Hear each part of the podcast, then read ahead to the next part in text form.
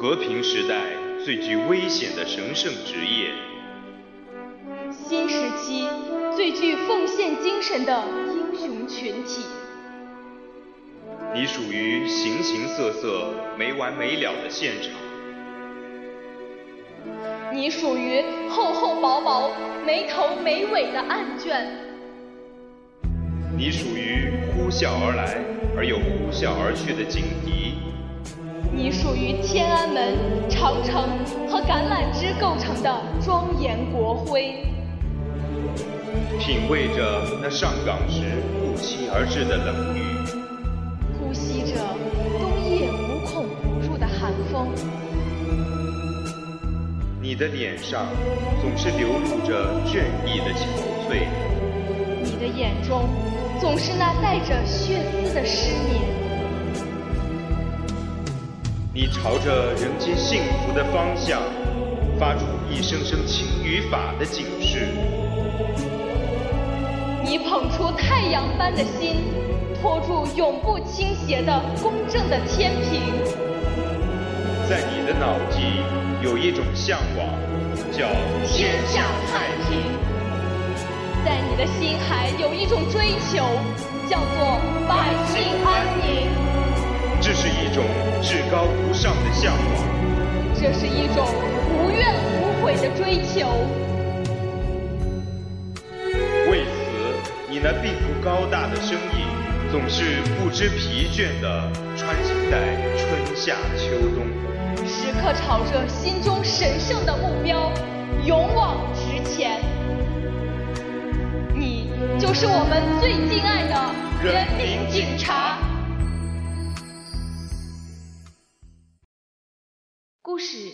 在一年前，可是现在我仍然历历在目，仿若昨日。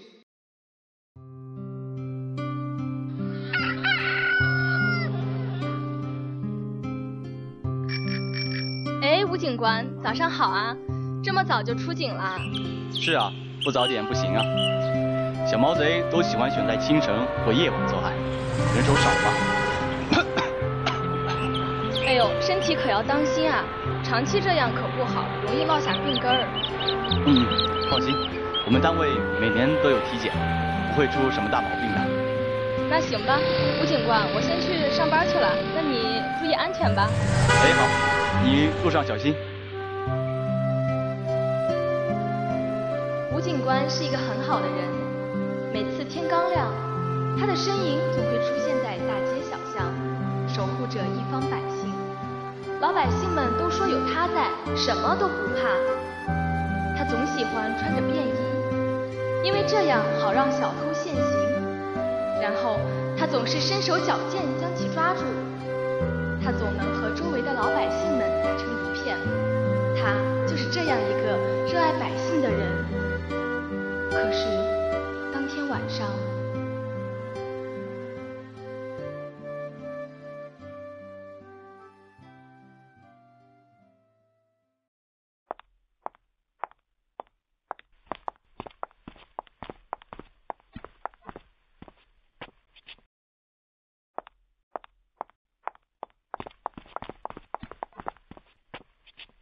呵呵，这下看你怎么跑！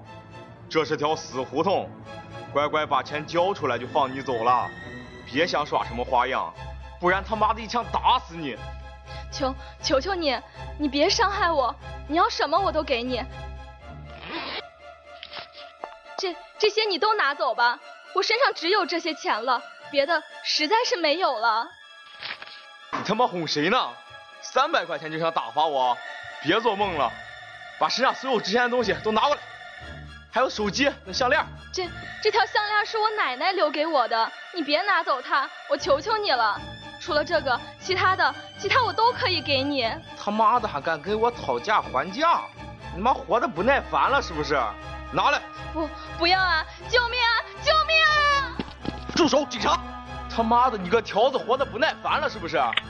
红警当心，快趴下！这这这是你自自找的啊，不关我的事啊，不关我的事啊！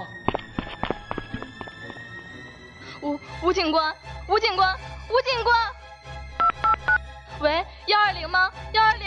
这里是幺二零，请您告诉我您的位置。我我也不知道我在哪里，有位警察中枪了，现在很危险，你们马上过来吧，快一点。好的，我们马上到，请您待在原地不要动。吴警官，吴警官，你坚持住啊，吴警官。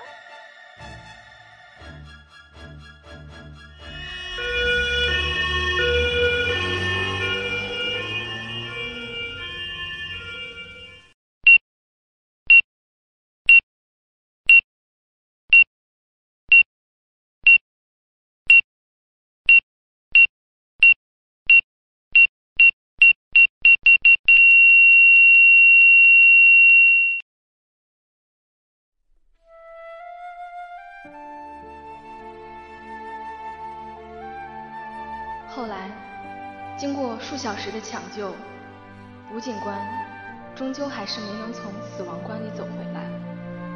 我无法忘记当时他让我蹲下后，用身体替我挡住子弹的情形，我永远也无法忘记。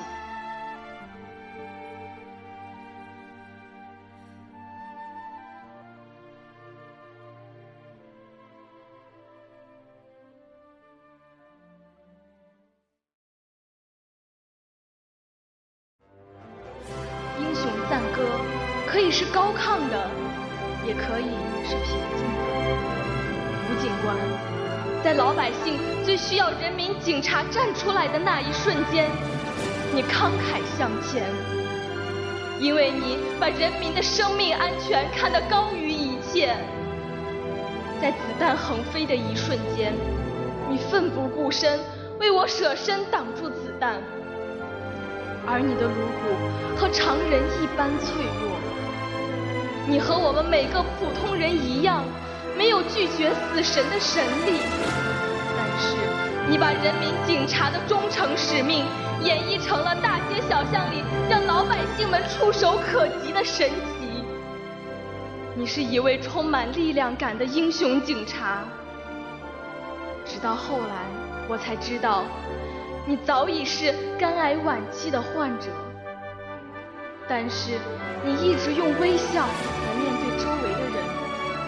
你的同事们都感叹说：“你太坚强了，一直隐瞒着自己的病情，直到忍无可忍倒在会议上，之后才在众人的劝诫下暂时回家休息。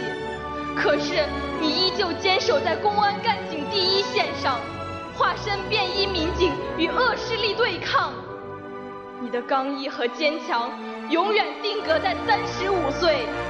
你是中国警界的常青树，为了心爱的警察事业，你将生命之火燃烧到了最后一分钟。我永远都怀念你。